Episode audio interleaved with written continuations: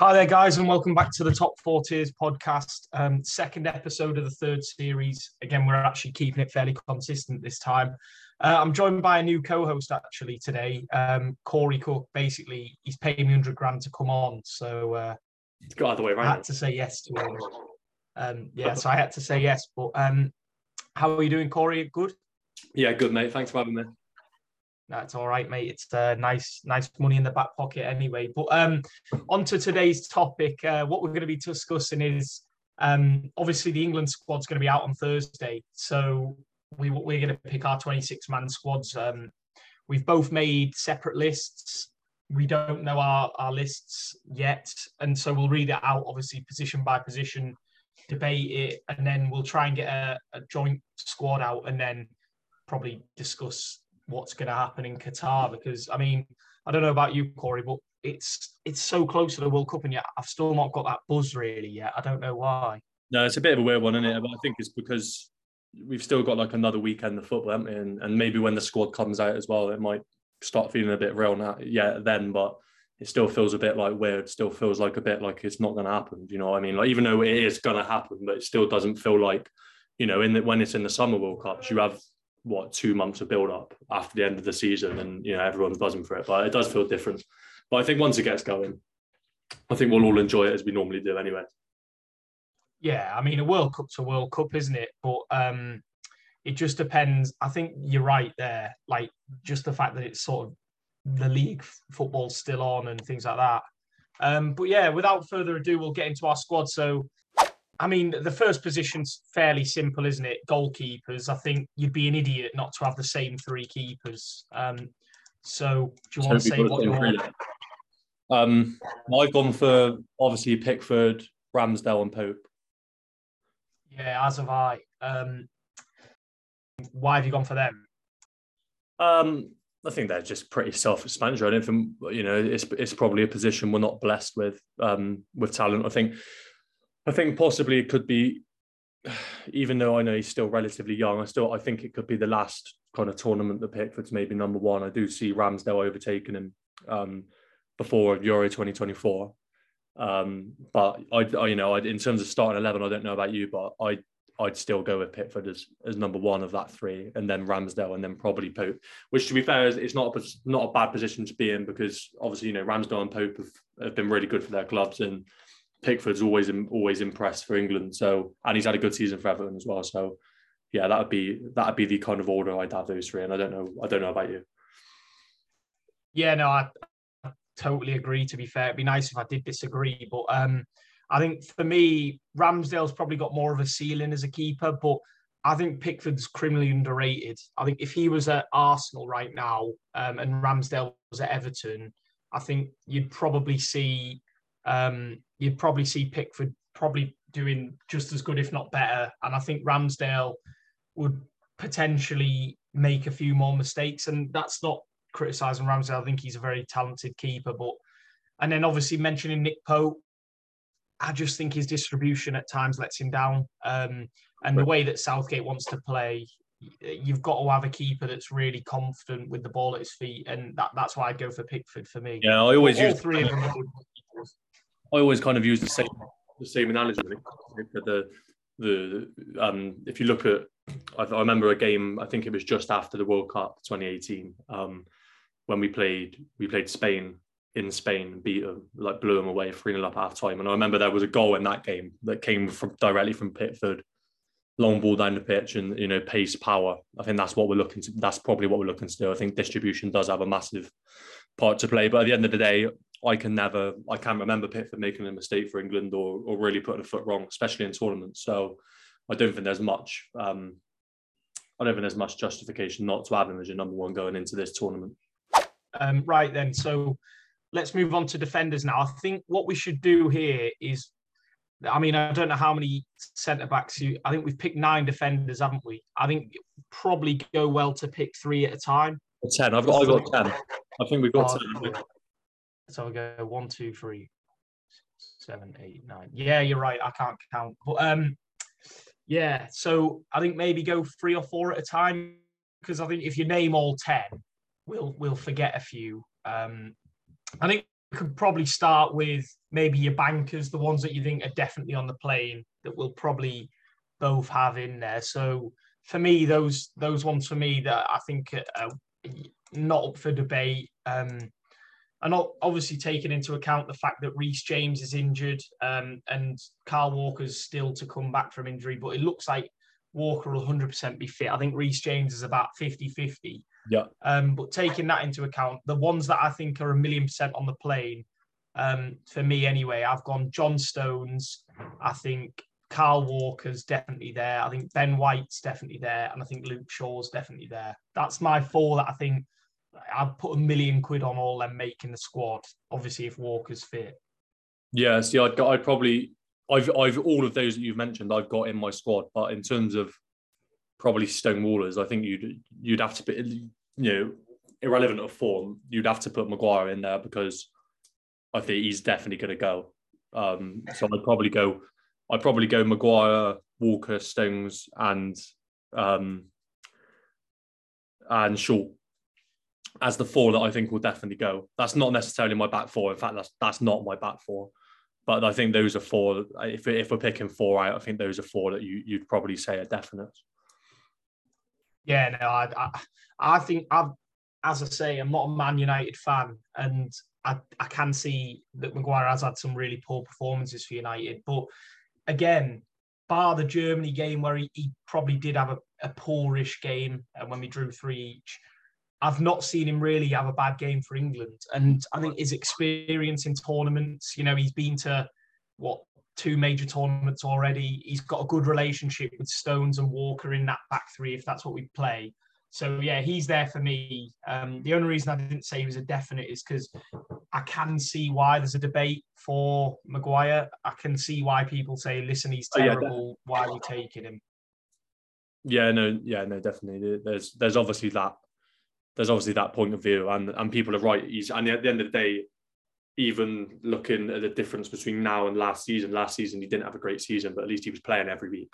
Now he's kind of struggling. He's kind of in and out of the United team as captain.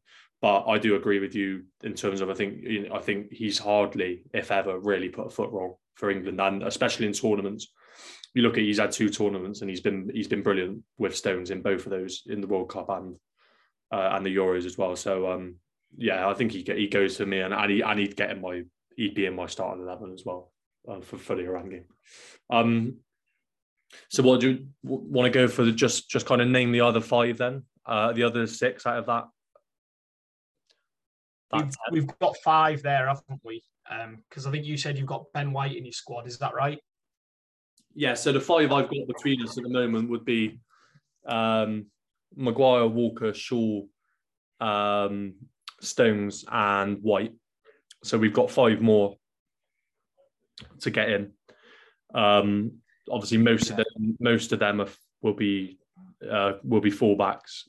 Um, possibly, I've, well, I, I think I've got two two more centre halves and three fullbacks. I don't know about you. Yeah, I think I've got um, yeah a couple more centre halves and then the rest fullbacks. So. Yeah.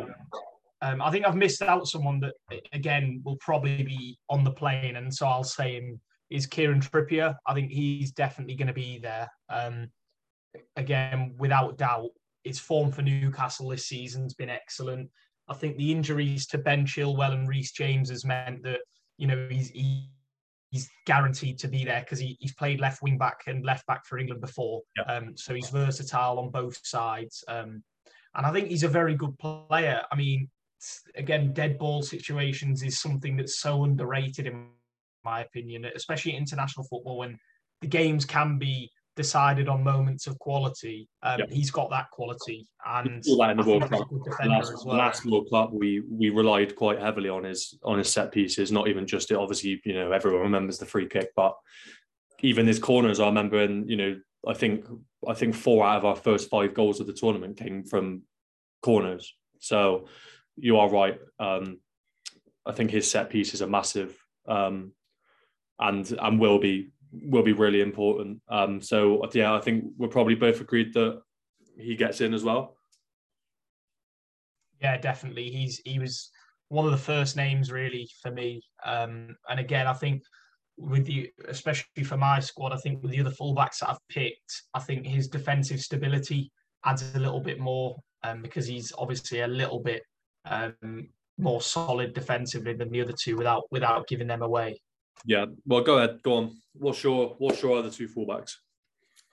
Well, the first one's Trent Alexander-Arnold, and I think for me there has again been a lot of debate, a lot of scrutiny on his defending. Um, I saw Sam Allardyce said something like he's never been taught how to defend, which I think is a little bit harsh because yeah. he's not. He's actually had a few half decent games defensively, like um, in the past, especially like a couple of years ago, but also this season. You know, I thought he was all right against Spurs. They targeted him a lot.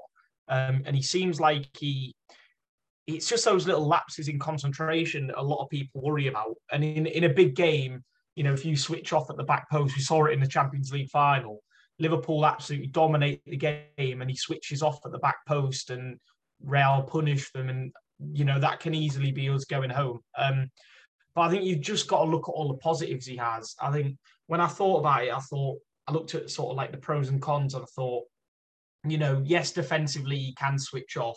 One-on-one defensively, he's not great, but he's not terrible. You know, I think it is difficult when you're playing one-on-one nowadays because you can't really get physical and tight. And, you know, all fullbacks have been skinned before. Um, and I just think going forward, he adds that real quality. And he's never really been allowed to show that for England, which is a frustration. But he's definitely someone that you've got to have in your squad, even if it's someone to bring off the bench if you need a goal and you need to throw forward because, you know, he can put a ball in on Harry Kane's head from forty-five yards and all of a sudden that's a goal out of nothing. And I don't think there's many players, other players in the squad that can do that, really. And I think it's definitely something that we should be taking with us. Yeah, um, yeah, he goes for me as well. And um, I think he will. Um, I don't think the conversation really now is, there was a lot of conversation before the Euros, will he, won't he go? I don't think that conversation is needed now. I think he will go. I think the more conversation will be, will he start? Um, and I don't think he will. Um, but I take him. I think I agree with everything you've said there. I, I think, I actually think people criticising him defensively are probably a bit, little bit naive. I think to, to just say he's he can defend is such a big statement to make. I think there's elements of his defensive game that, don't get me wrong, the lapses of con- concentration, as you've said, are, you know, they are they are really kind of vital, and especially in knockout games, as you've mentioned.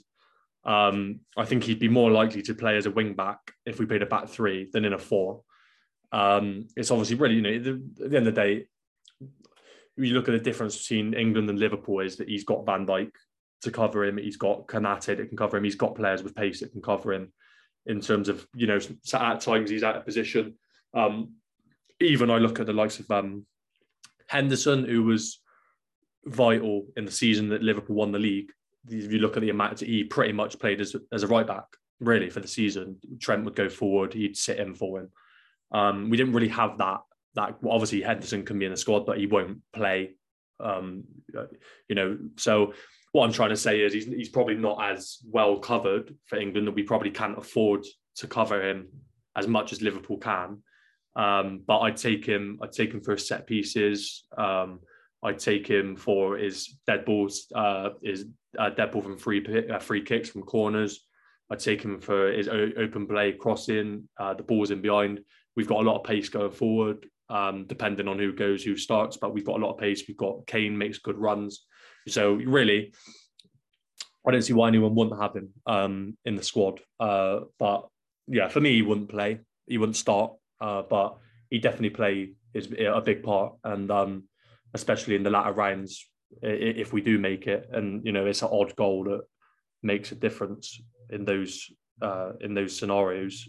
Uh, he's definitely a good option to have going forward, more than going than defensively. But he, in the same breath, he doesn't worry me that much defensively. I think people make a bigger deal out of it than he is. He's not great defensively, but he's not horrendous. It's the lapses of con- concentration rather than, you know, one-on-one, he's quite good. He's quite good in the air. But I just think positionally at times, he, he, he can be found out. Um, so, so yeah, he goes for me as well. So I think we can put him down as another one that we that we kind of agree on. Yeah, I mean, we were supposed to be disagreeing on a fair few, but um, we've agreed on every player so far. But um, on to a few that I might, maybe you disagree with me here, because um, obviously Reece James hasn't been in, named yet, and he's actually not in my squad. I've gone for um, James Justin as a, as the other fullback option, which if, if Reece James was fully fit, I'm taking Reece James, but we've done it in the past, you know. I, I guess it sort of worked to an extent at the Euros. I think it was, was it Maguire and I want to say Henderson weren't both fit, and they both went. And obviously Maguire played a big part, Henderson more of a bit part role. Um, but I think for me, when when you're playing fullback, when you've got that many options at right back with say Trippier, Trent, Walker, all three of them can play right back.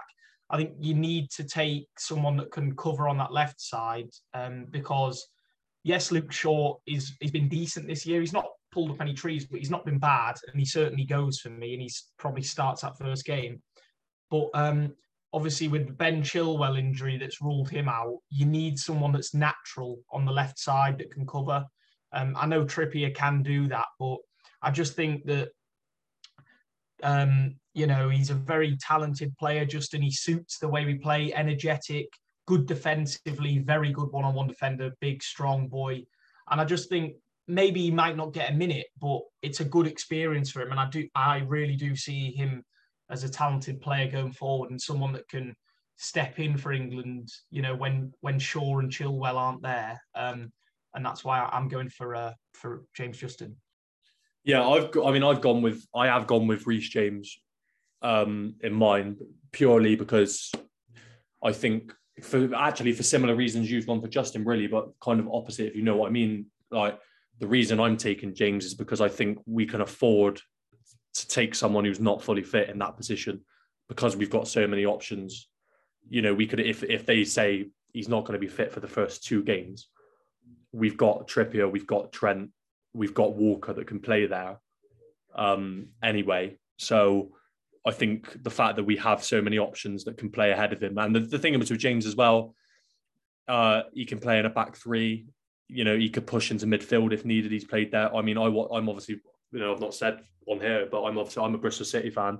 And I watched him for Wigan uh, a couple of years ago uh, when he played centre mid for them. And he was the best player on the pitch by an absolute mile as an eighteen-year-old. So, you know, you can play in there. Uh, I just think he's, I think he's versatile. Um, I think that he'd be valuable to have around James. Um, and you know, you've said about Justin, it'd be good experience for him. I think James is still young, a young lad. I think it'd be good, a more good experience for him to go to a World Cup. Um, but you know, if if they say he's not going to be fit to the quarterfinals, then it, then it's a different story.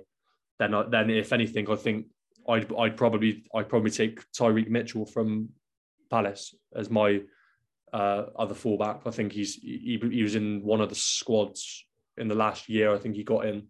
Um, he's always quite impressed me. He's quite quick, quite uh, quite good defensively, half decent going forward. Um, and I think, as you've said, I think well, the thing I disagree with you most about really is is Shaw. I think he's had a part, bar, bar in the first two games. I think he's had a really really good season, really strong since Malassia's come in at United. Um, So I think he's. I think you. You know. You. You've already kind of said it. I think Shaw's going to be the starting left back. Um, I think Trippier covers that position well, but I do think Trippier probably starts on the right, um, given the fact that Walker and James, if he goes, both aren't fully fit, or if they are fit, haven't played many minutes recently, uh, and given Trippier's form as well, he probably deserves to get in. Um, but I do think with the amount of fullbacks, uh, right backs, we're blessed with. Um, having Trippier that can play on the left kind of covers that position. So essentially, I'd I'd take James. Um, but in terms of our joint squad, I don't know if. But we've really got three names now. I've obviously mentioned Mitchell as well. I'm not against Justin. I don't mind Justin as a player. I think he's decent. I think at the end of the day, this player, what we're talk- what we're talking about now, whoever it could be, whether it's Mitchell, Justin, or James, realistically, they aren't going to get many minutes. So unless there's an injury. Um, so really, you're probably looking at more experience and looking towards the future. So if anything, now, now we've talked more about it, I think I'd, put, I'd probably look in towards Mitchell more than more than the other two, just because I rate him quite highly as someone who can go on and be uh, be be quite a, a a good player for England in the in the future. Yeah, um, having not included James, to be fair, what you said there, I, if we're picking a combined, I'd probably put him in, because I think to myself, if you look at the other fullback that is could be at most at risk to an injury, it, it would be Kyle Walker, because you know maybe he's been rushed back and things like that.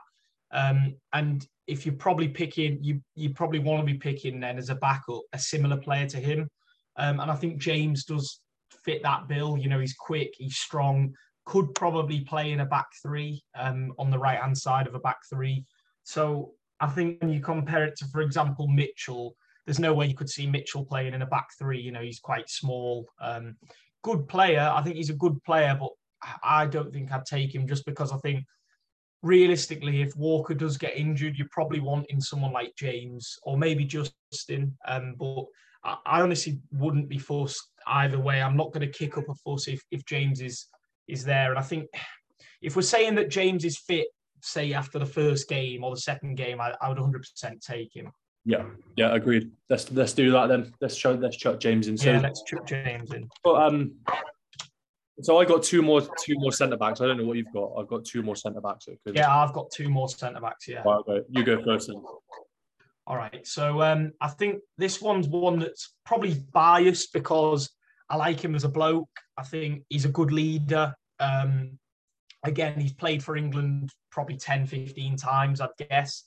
Um, technically, probably not a brilliant, brilliant defender, but I think for me, when you go into a World Cup, especially the players that aren't going to play as much, because I don't think this bloke will play if everyone's fit, you want good characters. You don't want players that are going to spit their dummy out if they're, they're not playing. Um, and that's why I've gone for Conor Cody as one of them, because I think to myself, he's limited in some ways. You know, he's quite slow, let's be honest. He He's not physically a monster like someone like that I've left out, like Mings. I've left him out um, because I just think he's liability, but I think Cody's safe as a defender. And when you're a backup centre half, you want someone that's going to come in, you know, that can come in, do a job and not give anything away.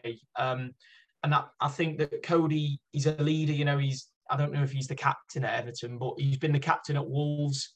Um, and he's a leader in the dressing room, as I've said about four times, but he's going to be that one that's in the changing rooms, buzzing for the lads, even if he doesn't get a minute. And I think you need people like that at the World Cup. You know, you look at our last two tournaments, we've built success with Southgate under one of the main things has been good team morale and, you know, getting people behind each other.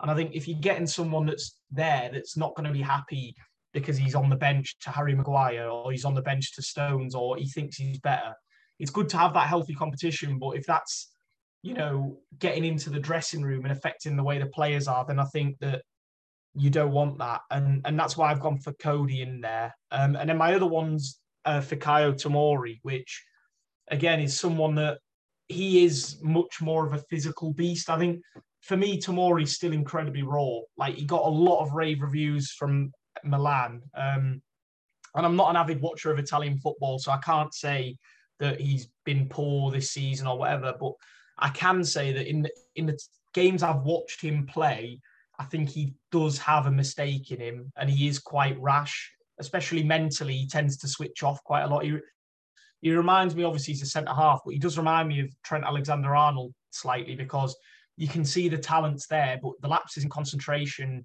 and sort of like a rush of blood to the head that he gets can, uh, you know, they can affect us. And that's why I'm not a million percent confident about having him. I wouldn't start him, for example. I wouldn't start him at all. But I think he's got too much ability to be to be left at home, and so that's what that's my two centre halves. Yeah, so I've gone with um, I've gone with Cody as well. Um, I think it's spot on. Uh, I was having this conversation with a mate the other, the other day. The fact that this time there's even more people in the squad. You know, there's an extended squad, so you've got a twenty-six man squad. Realistically, the starting eleven in the first game isn't really going to be deviated from a lot um, throughout the tournament. Last year, there was minimal changes to that first starting eleven um, against Croatia. Um, so and then, you know, you've got that starting eleven and then you've got five, maybe six players that will get regular minutes off the bench or might step into the starting eleven stuff like that. So essentially the way I look at it is you've got sixteen, seventeen players who are going to be playing good minutes. And then you've got nine, ten that are going to be there for morale. They're going to be there as backups. And even, you know, I look at Cody and I think, you know, we've got Ben White in uh, as well. We've got Stings. We've got Maguire, another centre-half. I'm not going to say my other one is yet. I'll go on to that in a minute. But he's essentially, he's going to be fourth, fifth choice. So even if Maguire gets injured, he's not necessarily going to be that, that one to step in anyway. So I think you're right. I think you need good people around. I, I think I saw an interview with Jordan Henderson after the Euros last year. He's in a similar situation himself, Henderson, really, to Cody. Um, I think he's obviously brilliant to have around the place. You see, you know, England's media team, to be fair, are really, really good. You get a good insight into um, into what the players are like. And I think you can see in that that, that Cody is really good to be around. He's, he's good with the young lads. He's been brilliant at Everton. If anything, you know, he's... Yeah, if anything, he's unlucky to to not be uh, to not be you know further up that pecking order, really, because he's been really good for Everton. Um, so yeah, Cody gets in for me um, for for morale reasons. I think he keeps everyone happy. And then my second one, I was torn between uh, Tomori and uh, Eric Dier, um, but I've gone for Dier um, because. I think, I think he's a bit of a bit of a stigma around Dier. Um, he, he kind of burst onto the scene when he first went to Spurs as a midfielder. Uh, was really highly rated. You know, we went into Euro twenty sixteen and he was our first choice midfielder, really. And he scored that free kick against Russia. Um, he was really highly rated. There was teams after him, and then he kind of had a couple of years where he was quite poor. Uh, you know, he, he went to the twenty eighteen World Cup, scored that penalty against Colombia, but didn't really. You didn't really play a minute apart from that. Um, but I think he's had a really good season in a back three. And this is the thing with Dier and Cody, um, is that, you know, even some of my fullback options, I've kind of looked into the fact that we might play a back, a back three and thought, you know, that the fact that they play in a back three regularly. And of course, Dier can, Dier can you know, if, God forbid, Rice got injured, Dier could step into holding midfield. He could play that position.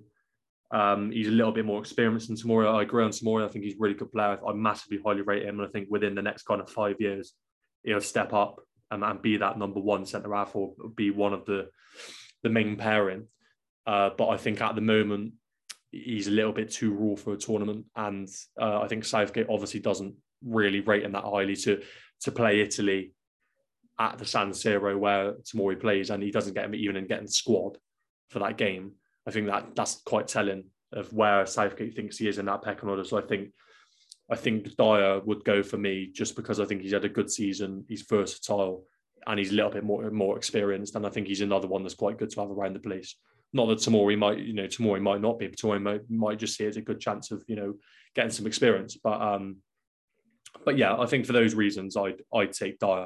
But I'm also not against Tomori, so that's kind of a discussion we've got to have on, on who we're going to take. Yeah, my my argument for Tomori would be probably just the fact that if we come up against a side that is very physical um, and very quick, I think that if you had a, a back, say, three of Maguire, Stones and Cody, or Maguire, Stones, White even, or Maguire, Stones and Eric Dier, I think it is going to be quite easy to run that in behind. And you look at some of the teams we, we could possibly face. Again, I don't want to stereotype, but, well, we're guaranteed to face America and Wales, who obviously Wales with Kiefer Moore, that'll be more of a physical battle. But America don't really have that big man up front. They have Daryl D K, but I don't know if he'll make the squad. They more have sort of inside forwards that are going to run in behind all day, like Pulisic and Reina and players like that. And I think, say, for example, we play France. I'm not sure that um, Mbappe, pace-wise, would be able to be, you know, dealt with with those centre-halves. And so that's why I just went for Tomori, because I just think he's a little bit different. He's physical. He's really quick, really strong. Um, but again, I can see why you'd pick Eric Dier, because um, I think to myself, you're right, I didn't really think about that Rice thing. God forbid, I hope he doesn't get injured. But if he did, then I think it could be certainly a good pick. So honestly, I'm torn. I, this is why, you know, we're not the England managers, because I don't know. I mean, there's a few other names. Mark Gurr, he could maybe get in there, but I don't think he'll, he's experienced enough. Um, Chris Smalling, I've seen a few people say yeah. him. He's had a decent season, but I don't think I don't think Southgate will throw someone into the England setup, because I was seriously considering two Brighton centre halves, Duncan and Webster. Yeah, I mean, obviously, I think, attention to yeah. you before, I'd be a massive fan of Webster. Obviously, I've watched him for, for my club in the Championship quite, you know, a few years ago now, and he's gone from strength to strength. Um, I'd be, I'd be, if he would get in my squad, if if we're, you know, we're trying to do this kind of what we do, but within reason. And I think you are right that I, even out of those two, Dunk would be more likely to get in than than Webster. So he'd be a bit of a wild card, but he'd definitely be up there for me. I think the my main kind of argument for Dier would be the versatility, because realistically, like I've said about Cody, the, these are our fourth and fifth choice centre-halves. Um, even if there's an injury to Maguire, you'd probably expect White to be the one to step up. Um, and then even in playing in a back three, Shaw can play in a back three, Walker can play in a back three, James can play in a back three. Um, so the only th- reason I'd look at Dier is mostly because he can play in a back three, he can play in a back four, and he can play as a holding midfielder. And I think when you're looking at those those positions that you were quite heavily blessed in, um, as you go down that pecking order, I think you need to look more, more at versatility, just in case the worst happens. And, and we're not massively blessed in with holding midfielders. So that, that would be my argument. But again, like I've said, I'd be happy with Tomori. So I'm going to leave it up to you. All right. I'm, I'm going to throw Tomori in just because I think to myself, I, I just thought if, you know, for example, if Calvin Phillips goes, um, then we do have that added backup uh, at holding midfield. And again, say Reece James, who is in our squad, he could also do that job and drop in. I know he's not a patch on Declan Rice, but, you know, worst case scenario, I think we do have other players in the squad that could could play in that role. And I just think physically it gives us another dimension at, at centre-half. So um, I'm I'm going to stick Tomori in, but I wouldn't be bothered about, um, about uh, you know, Dier getting in there at all, because he does give us a bit more versatility. But oh, yeah, yeah, that's that's our yeah. I think that's our defenders all done. So we'll move on to the midfield. All right then, guys. So on to the midfielders. Um, we've just picked our defenders, and not too much debate. So we're going to pick six midfielders now, um, and then seven attackers to complete the twenty-six man squad.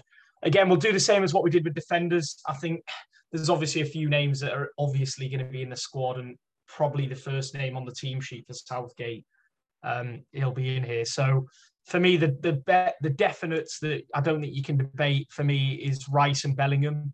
Um, they'll definitely be in anyone's squad. Um, obviously, barring an injury, let's hope that none of them get injured before um, the start of the season. The, well, the World Cup starting, and I think for me, they start for me. Yeah. Um, we've seen them play really well together. They're both young. They both play off each other. They both have something different, um, and I just think they'll be the starting two in the midfield. Now, obviously, Phillips and Rice played together really well in, in the Euros, but even if Phillips is in the squad, um, which we'll find out if he's in our, is our, in my and your squad later, um, I don't think he'll start over Bellingham, because I just think Bellingham's, you know, he's gone this way since, well, you won't be able to see it, but he's gone up since, and obviously Phillips, since moving to City, he's just been injured. So um, for me, it's a million percent Rice and Bellingham. Yeah, they're both in mine. Um, I think I'd actually go as far to say Rice is our most important player, I think. Um, I think he's vital. I think that would massively, if, if there was an injury to him, I think that would massively hamper our chances. I think even, I'd go as far to say even more than kind of Kane got injured. I think I think it'd be more detrimental to us if Rice got injured than, than than anyone else, because we don't have anyone that can do what he does. He's the midfielder we've been crying out for for years. Even looking back to kind of the teams with Gerrard, Lampard, teams like that, if you could have played a midfield three of Gerrard and Lampard, or Gerrard and Scholes, or Lampard and Scholes, whatever way you want to look at it, if you could have played two of them and of Rice, I think that probably sorts our problems out in that era. I'd, I'd say that he's, he's that good. Um, I'd also agree with Bellingham as well. I think um, even in the Euros last year, he was unlucky to not get more game time. Um, obviously, the form of Phillips was fantastic in the Euros. I think he was our best player. Um, so that was probably the reason that Bellingham didn't get as many minutes as he, uh, but even then, you know, he came on against, uh, I think it was Germany, I want to say, which would have been on his eighteenth birthday. Um, and, you know, to be brought on in a, in a Euros quarterfinal on your eighteenth birthday, I think that shows the faith that Southgate had in him even then. And I think actually Southgate's handled that situation quite well. But I do think over the last year, he's, he's kind of um, cemented himself in that midfield too, if you like. Um, so yeah, I'd agree with um, I'd agree with those two. Yeah, yeah. Again, I think Bellingham and Rice are two of the best midfielders in the world in their position. Um, yeah. I honestly do believe that, and I think they've they've obviously got to be in the squad and got to play. Um, so yeah, moving on now. There's obviously four more midfielders. I'm going to go with one that um, we have mentioned, and he's in my squad, and it is Calvin Phillips. We've we spoke about Phillips there. Um, Again, I think Pep Guardiola said he does look like he's going to be fit. Now, it is a gamble because Phillips is such an engine and he's a player that's so physically, sort of demands so much physically from himself because he's just non-stop running that, you know, if he's not one hundred percent fit, you do lose probably his main attribute, which is his, his physical, his physicality. But if he is one hundred percent fit, which we're assuming he is, then I think he's got to go because, again, he offers something different to what um, Rice and, and Bellingham did. You know, he breaks up the play, does a lot of the ugly stuff, which Rice does a lot of ugly stuff as well. But I think Phillips just runs about a little bit more. He's a little bit more a headless chicken, and that can really upset midfields. We saw against Germany, for example, in, in the Euros, probably our best performance under Southgate, I reckon, uh, in a big game anyway, you know, where they had their midfield of Kroos and Kimmich and both very technically gifted players. But because um, sort of Phillips was just running into them basically and just running at them all the time, um, they they were really unsettled and we won the midfield battle. So for me, Phillips has got to go in. I don't know what you think. Uh, yeah, I don't think there's actually going to be much debate in this midfield. I think I think we're probably going to have the same, if not similar midfields. I think um, even, you know, you said one hundred percent fit. I think even if he's seventy-eight percent fit, I'm taking him because I think he, he's been that good for England. You know, he's been unlucky at Man City, really, um, with injuries. Uh, but again, I've said said already, we're not blessed with holding midfielders, if if that's what you call him, but he can, he can play as a holding midfielder. Even in the Euros, he played really as more of an eight. Um, I remember watching him for against uh, Croatia in the first game. And, you know, everyone was quite shocked that he was starting, but he was brilliant. And he played that little bit more advanced. And he's a bit more of a hustler, as you've said. He kind of, what he did well in that game was was closing the likes of Modric down. Modric, you know, I really got, hardly got a kick that game. Um, I think he's really good at that. And I think even, again, I think the group stage, we could probably get away with not using him, which would be a benefit for us and a benefit for him in, in terms of fitness. And then once you get towards those harder games, I think as well, as much as I rate Bellingham, and, you know, he's played champ, Bellingham's played Champions League semi-finals, so I'm not saying he can't play in big games, but we know Southgate likes to be a little bit more compact against the bigger teams. Um, so even if we can give him kind of three games in the group stage where, you know, hopefully we're kind of disregarding the group stage, you know, we, we all think we should be winning that group, really. Um, So if we can give him a little bit of a rest in the group stage and then it gets to the, the latter the latter stages and, and then maybe he can come in and, and play quite a big part, I think. Um, but yeah, he goes for me, Phillips, as well. Um, I think he he's he's a pretty pretty stonewaller if he's fit. And, you know, at the end of the day, Pep's got no reason to say that he's fit if he's not. If anything, Pep, if he wasn't fit, Pep would be saying, you know, I don't want him to go because it's a massive risk, uh, especially mid given that this is mid-season. Um, so if Pep's saying that he thinks he'll be fit, I, I think I think he'll go, and um, and I think rightly so as well. Um, I've got kind of one more, um, one more holder or one more number eight, and then two two kind of number tens left. So my other yeah, so number, far, yeah. my other number eight would be uh, Jordan Henderson. Um, he's been mentioned already. I'm not the I'm not a massive Henderson fan. Um, I've never rated him as highly as, as some have. I think he, you know, he does the sim, he does the simple stuff. Do you know, do you know, do you know what I mean? But he's not an exciting footballer. Um, he doesn't. He's not really a Rice. He's not really a Bellingham. He's not really a six. He's not really an eight. Um, I don't want to slate him too much because at the end of the day I'm taking him. But what I'm saying is I think he's good to have around. Uh, he's, you know, he's won big trophies as a captain, so he's obviously a good player. Um, but you wouldn't get in my starting eleven. But again, similar to Conor Cody, he's good to have around the place. He's another another leader. He's one of those people that, you know, even if he's not playing, he'll be buzzing, um, you know, uh, with wins and stuff like that. Um, so I think it's just another, he'd be just another another body to to have that'd be good to have around. And obviously, at the end of the day, whether I rate him highly or not, he's an option. Um, in in some games, if we want to see games out and stuff, and we you know want to bit, go a bit more compact and go to a midfield three, then you know he can step in then. Um, so yeah, I think Henderson would be good good experience to have in the squad, whether whether he, he, he plays minutes uh, minutes or not. Yeah, I think for me, I mean, I really did rate Henderson, especially say Henderson in the year Liverpool won the league. I thought he was integral, um, but. This season and, and towards the back end of last season, he sort of became more of a squad player for Liverpool, would still play, but I wouldn't say he was in Liverpool's best midfield three. Um, and I, I would say that now, you know, for England, he, he wouldn't start for me again, but I think he's he's definitely in there over someone like James Ward-Prowse, who, although I really do rate, I think he's a good player, very good player for Southampton. Obviously, his set pieces are excellent.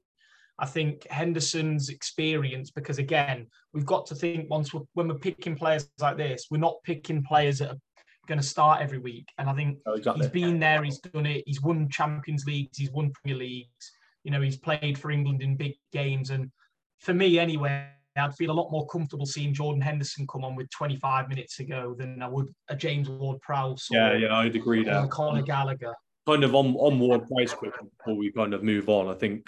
Um, probably the the justification for taking Ward-Prowse, like you said, I think Ward-Prowse is a decent player. I don't think he, he's he, he doesn't set the world alight, do you know what I mean? But he's obviously a captain at Southampton, so another one that's a yeah, good leader, good to have around the place. But really, the major the major kind of the point of why someone would take Ward-Prowse would be set pieces, and I just think as good as he is at set pieces, and you know, there's not many better than him, and in the world really at, at free kicks especially. Um, but I do look uh, the likes of Trippier, the likes of Trent, um, even Shaw's got a good delivery from a corner. Uh, James, I think we've got enough set piece wise to to not not have to take Ward-Prowse as that option, because like you said, I'd be much more comfortable with Henderson coming on than Ward-Prowse purely on football. If you take those set pieces out of it, I think if you take set pieces out of it, being quite blunt, I don't think Ward-Prowse gets anywhere near the England squad, because I just don't think he's that good uh, to, to get into the England squad without without the set pieces. But that's just my point of view. A lot of people rate him, some people don't. But um, I think we're both agreed on Henderson anyway. Um, so I think we've got two more um, midfielders, uh, two number tens. Um, I'll start off with um, Mason Mount, who I think will one hundred percent be in the squad. Southgate obviously likes him. Uh, again, I'm not a massive Mason Mount fan. I don't think he's, um, especially for England, I don't think he's effective enough. He's kind of anonymous. I thought he was poor in the Euros, really. Didn't really offer us a lot. I think he was a bit, a bit of a passenger at times. And I just look at the likes of, you know, uh, Grealish, Foden and, and other names, um, and just think that they've got a little bit more about him in terms of starting role. But at the end of the day, one thing you can't argue with, that he's had, what now? He's had, you know, Lampard, um, Tuchel, uh, Potter and Southgate. There's four managers that all play him, and they're all professional managers. He's, he's a professional player. He's playing for England. He's playing for Chelsea. He's won the Champions League. So you don't get picked regularly in starting elevens if, if you're not a good player. And he's obviously kind of a manager's dream. He like he, he runs about and he puts himself about a bit. So um, so yeah, I can see why managers like him. I just don't think for me his his output is enough for, for a starting role. But I but I take him because I think he's another good. He's another good personality to have around. Um, and I think he will probably play quite a lot of minutes because obviously Southgate quite fancies him. So um, I don't know if you've, I'm, I'm assuming you've got Mount in, in there as well. Yeah, I mean, again, being, back, being a Q P R fan, not a fan of Chelsea, but I was very tempted to put Ebery Eze in there. Um, if it was me selecting the squad, I would have had Eze in the England squads probably a few months ago, just because I think he is such a talented player. Um, and I think there is more talented players out there from England, definitely in the position than Mount. But to yeah. not pick Mount and to pick someone like an Eze or someone else in just before a major tournament, a World Cup, I think would be probably a bit too much too fast. Yeah. Um, so I've gone Mount just because he's safe. We know that he's going to be there. Um, again, this is our own squads, but I think that it would upset the other players as well a lot. Obviously, he gets on a lot with Declan Rice, and I'm not just picking him because he's Rice's good mate, but, um, you know, he, he does sort of have a few good moments for England. As you said, he, he he's good in the press, he's good out of possession, and he has got that quality in him. We've seen it for Chelsea, but we just have not seen it in an England shirt yet. So let's hope that, you know, I guess in the last game against Germany, what he was yeah. good, scored a good goal, made an impact. So hopefully he will he will do that. And I think for me, he doesn't start. I think he's he's an impact player that comes on and maybe bursts a bit of energy off the bench. But um, whether he whether Southgate does that, I think he probably starts him. But he's definitely on the plane for me. Yeah, agreed. Um, and then I think kind of the last midfield position, I think the man everyone's been talking about, and I think the man everyone in England would take. Um, and, you know, whether Southgate does or not, I'd be shocked if he doesn't, really. But um, I think James Maddison, for me, is a stonewaller. I think you can look past his goals uh, goals and assists contributions over the past year. He's got more contributions to goals than any other midfielder. I think Kane's the only one that's got more in the England team, or not even in England team, England team, that's English players. Um, I just don't think you can look past him. And the fact is, Leicester are a struggling team as well. He's not doing this in a Man City team like Foden and Grealish. Um, he's not doing it in a Chelsea team like Mount.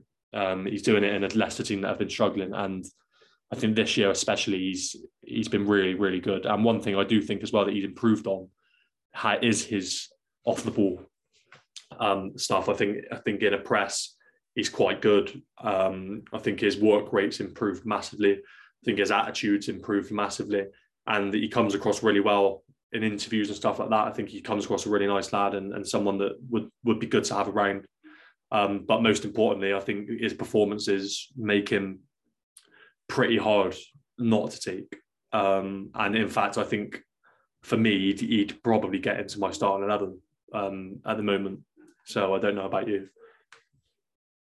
Yeah, he's a player that, I'll be totally honest, before this season, I wouldn't have had him in. Um, you know, there's players like that might be missing out, like Sancho, Rashford, players like that, that I would have probably had over him before this season. But he's made it impossible to not pick him. There's no way he can't go off the form he showed. You know, he's he's shown that he can grab a game by the scruff of the neck, which is something that I think he hasn't hadn't had in the past. I think a lot of the time he was one of those players that if Leicester were one or two nil up, comfortable cruising, he'd look a world beater. But when they weren't and they were in the shit a little bit, you know, he wouldn't play so, so well. Um, and I think this year he's he's carried Leicester, really. They've turned their form around a lot, and I think that's mainly down to Maddison.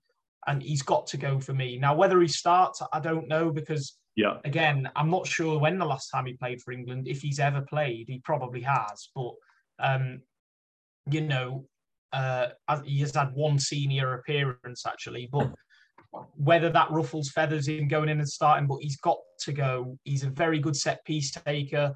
He, you know, he progresses the ball really well. I think he doesn't run with the ball as much as someone like a Foden or a Grealish, but I think that's good because he, he's a very good passer, and we need that in our midfield, because occasionally with England, you know, even with Bellingham, I really like, he's not the type of player, Bellingham, to play a a twenty-five-yard pass like a David Silva. And I think, you know, someone like Maddison is probably the closest thing England have to a De Bruyne, where he can just sort of yeah. take the ball and put it on a put it on a spot for someone like Kane. Um, and I think he's got to go. He has to be on the plane for me. And I, he's the first player probably, well, obviously out of the shoe-ins, but out of the ones that are slightly up for debate that I can sort of see Southgate not taking. If Maddison didn't go, I'd be very, very annoyed. I'd be fuming. Yeah, me too. Yeah, I think we're we're agreed, and I think, you know, the majority of the country would would agree with that as well. Um, so I think I think I think he will go. I think Southgate's kind of, you know, had his hand forced, and I just think the likes of Sancho being out of form um, has probably pushed him up the pecking order a little bit, and and even the likes of Grealish and stuff. Um, not being in the greatest form has probably pushed him up the pecking order in terms of starting, um, rather than just being in the squad. But that's our midfielders. So that we've got our six midfielders, which, you know, we were agreed on, pre-agreed. So not a lot of argument there. But we've mentioned a couple of other names that that maybe, you know, we look at the likes of Conor Gallagher. Uh, I've even seen Ruben Loftus-Cheek mentioned. You've mentioned Eze. Um, you know, players. And Harvey Elliott. Harvey I mean, Elliott. Harvey Elliott was Harvey Elliott was one that I thought about. Um, but I just think Qatar's a long way to go as well for a young lad. Is it? Is it a little bit too soon for him? But, you know, I think we'll see. But uh, I, I surely won't be against Elliott being in the in the squad. But let's move on to our strikers anyway. So we've got seven strikers. So I think probably the best way to start would be with the centre forwards, the out and out strikers. I don't know how many you've got. I've only got two that I'd consider out and out strikers, um, possibly three. So I've gone with, obviously, you know, Kane. Uh, everyone's going to take probably first name on the team sheet. Um, uh, and then uh, I, I don't know how many have you got? Out and out nines. I've gone for three strikers, so number nines, and then the rest are, like, as I say, wingers or inside forwards. I've, I've gone for, is it, will it be four?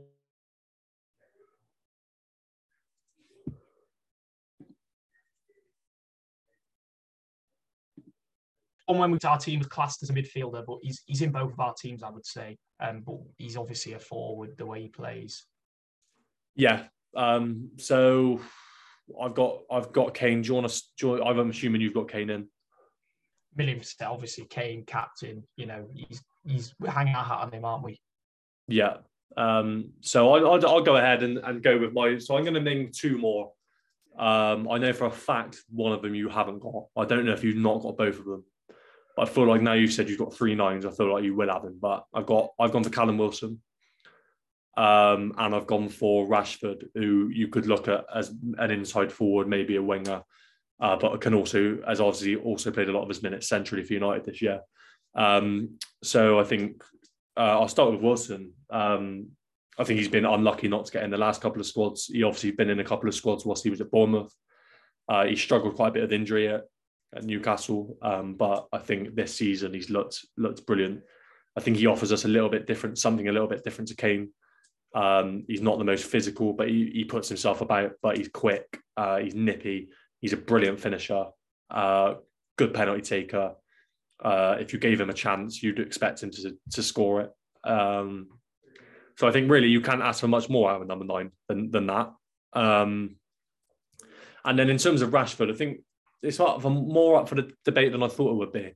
And I know for a fact you've not got him in, but... No, I haven't, no. Um, I think, don't get me wrong, I'm not, I don't think he's back to the form he was, you know, three, four years ago when he was, you know, really good. I thought twenty eighteen World Cup, I thought he was unlucky not to get more minutes over Sterling, for example, in that team, because I thought the season before that under Mourinho at United, I think, I think he had a really good season. Um, last year, he really struggled, massively struggled at United, looked like a different player. I think that missing that penalty, the Euros killed him. Um, his confidence was shot. He didn't look happy, didn't look happy playing for, you know, I was worried, like genuinely worried about, you look at him and think he, he looked depressed. It's like, like even on the pitch, looks like not himself, looked a shell of himself. Uh, but this year, I think, like I've said, I don't think he's back, I wouldn't say he's back to his best, but He's he's making more runs. He's getting on the ball more. He's trying to beat men more. I, mean, I think one thing he's massively improved on. I know you you saw the goal against West Ham the other week. I think his heading, he's hugely improved on that. Um, so he goes for me. Um, whether he plays wide, whether he plays um, more centrally, depending on if we play a two or a three, Um, that's kind of up for debate. But for me, um, really, I think he's a stonewaller to go. I'm quite surprised that not more people would take him, because I think he offers just offers us a little bit different, and um, he makes some good runs in behind, and he's a really good finisher as well. And he's, you know, I missed it. I know he missed a penalty last year, but he's a good penalty taker as well. He doesn't miss many penalties. So that's my front, my my kind of three number nines, if you like, if you can't get Rashford in that. Yeah, I've gone Callum Wilson as as well. Um, yeah. I think he's got to go for me because, I mean, let's just say this. If, if Newcastle weren't Newcastle and he was their starting number nine, goal scoring goals for a team third in the Premier League, he would a million percent be going to the Euros. Yeah. And he'd, he'd probably be shouts to start. Obviously, if we play one up front, he won't start over Kane. But I think for me, you know, he does offer something different. You're right. And he's a great finisher. Um, and yeah, you pretty much covered everything. He definitely goes for me. Now, the person that I'm going to debate with Rashford, because I think he's the most like for like similar sort of player, is Ivan Toney, who I've picked. Now, being, again, Q P R fan, don't like him. I think he's an arrogant bloke, to be honest with you. But, you know, he's a world, not world class, but I think he's a top class striker. And, again, is something totally different to what we've got. I think he's an arrogant, his arrogance on the pitch is, is to the fact that, you know, people can say, listen, Toney, he's not played for England. He's not had a cap. Why would you take him over someone like Rashford, who's played like forty games? But he's the type of player that his first touch ever as an England player could be in a World Cup final penalty shootout, and he, you'd probably back him to walk up to the ball and smash it in, in, you know. He's that type of player where I think he's not going to look at defenders and think, oh, this is Thiago Silva, or oh, bloody hell, it's Rafa Varane or whoever, and go, oh, I'll be scared by this. I think he'll just play with freedom. And I think sometimes you need those those players that don't have that baggage, because let's be honest, Rashford's a good player, but he's a massive confidence player. Yeah. And the last time he played for England of note, especially in a tournament, was missing a penalty that cost us the, the Euros. So he's the type of player that would Rashford play at his best, at his full confident best? I don't think so. Whereas I think someone like Toney, someone fresh, you know, with fresh ideas that hasn't got any baggage, would come into a game and And let's be honest, he's not going to start, but he's the type of player where, you know, we had it with Calvert-Lewin a few years ago, where when he was red hot, we'd throw him on and the dynamic of the game had totally changed. And I think he's someone where if, if Kane's not working, um, you know, you can throw Toney on and he'd just, he'd do something, he'd make an impact, whether it's positive or negative. Whereas I think with someone like Rashford, you know, he's a player that could easily just hide in a game. And I don't think if you're going to win the major tournaments, you need players that are just going to do something, whether it's bad or good. You know, you've got to go for it. Um, and that's why I've gone for Toney. Yeah, my kind of only argument against Toney is there's obviously a lot of stuff going around in the media at the moment um, regarding the, the kind of betting situation, which I think has come at a horrendous time for him. Um, I think a week ago, he'd be probably a stonewaller to get in that squad. Now, with an investigation going on, you know, he denies it, fair enough. But the, the fact of the matter is, it's still going to an investigation. So I think that does count against him, um, unfortunately for his case. But uh, my kind of, you know, you've said about his arrogance and stuff like that. I, did, I don't think he comes across as much of a team player. Um And I think going to the World Cup at the moment for England as a number nine, when your name's not Harry Kane, is incredibly difficult because you're being picked knowing you're not going to play.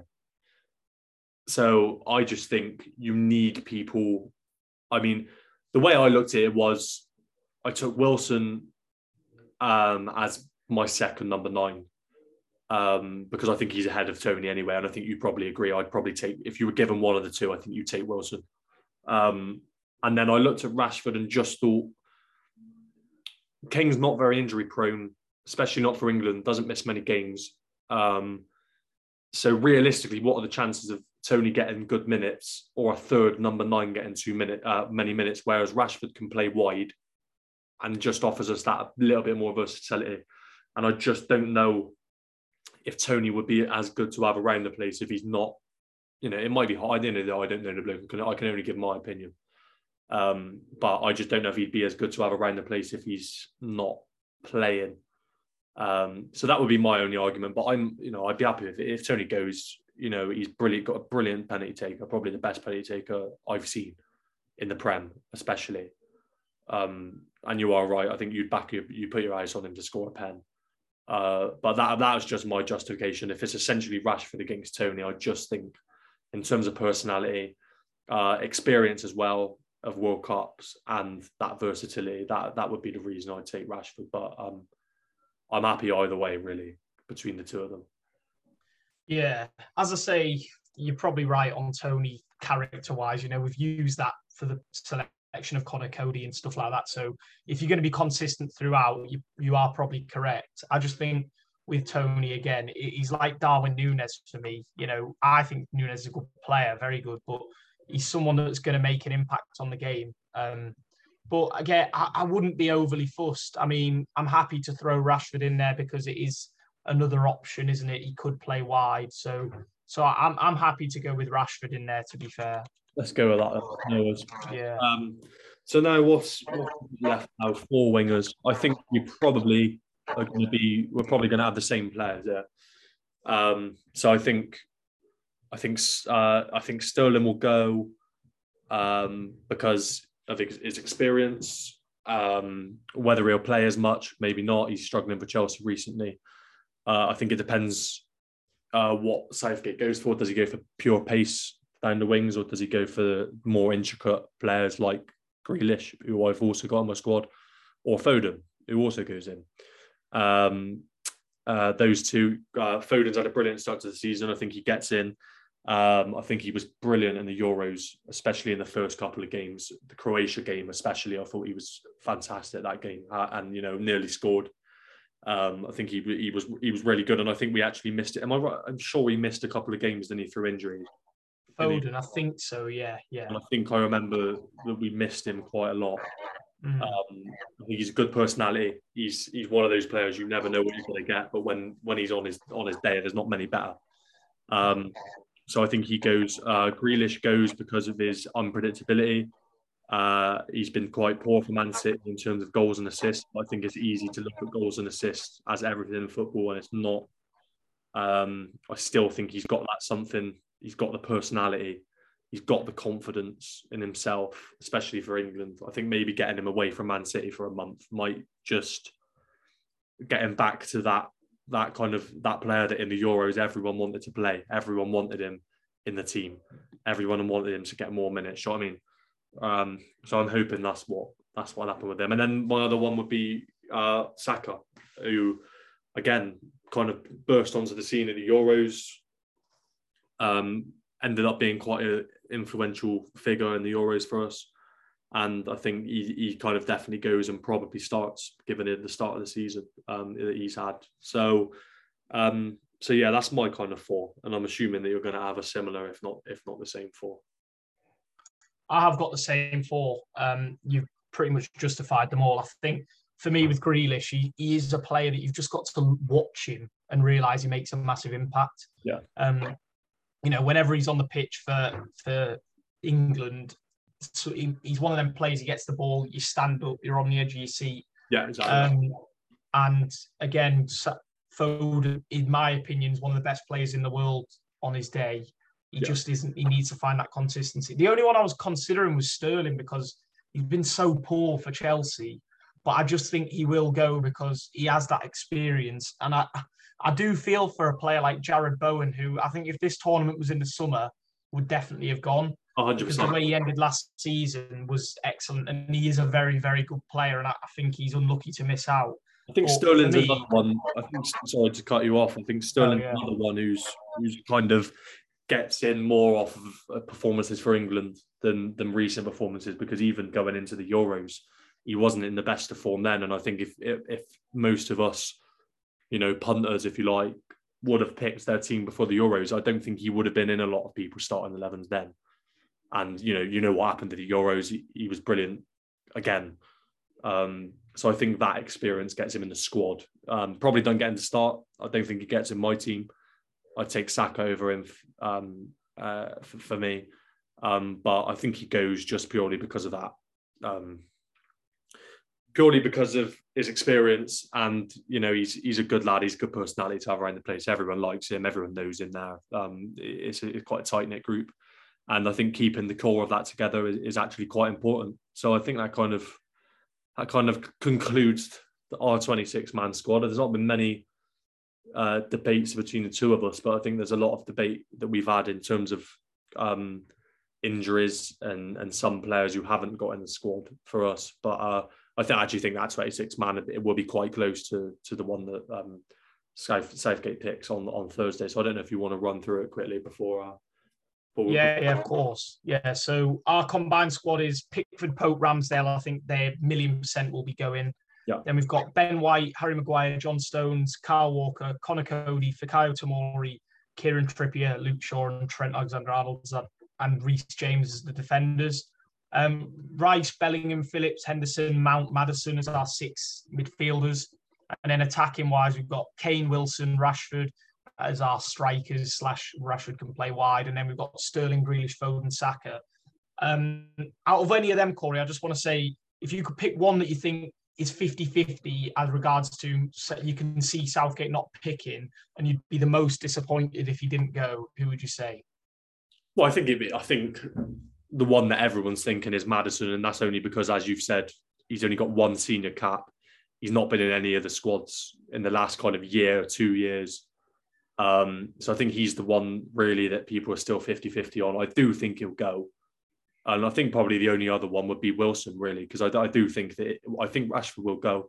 So I think it's between Wilson and Toney. Um, but I do think the the kind of betting saga that's come out is only going to kind of go against Toney in that in that regard. But but yeah, those are probably the two that I could see possibly not going. But apart from that, I think I think the rest of them are pretty stonewallers, stonewallers really. If they if fit, you know, James, Walker, Phillips, if they're fit, I think all go.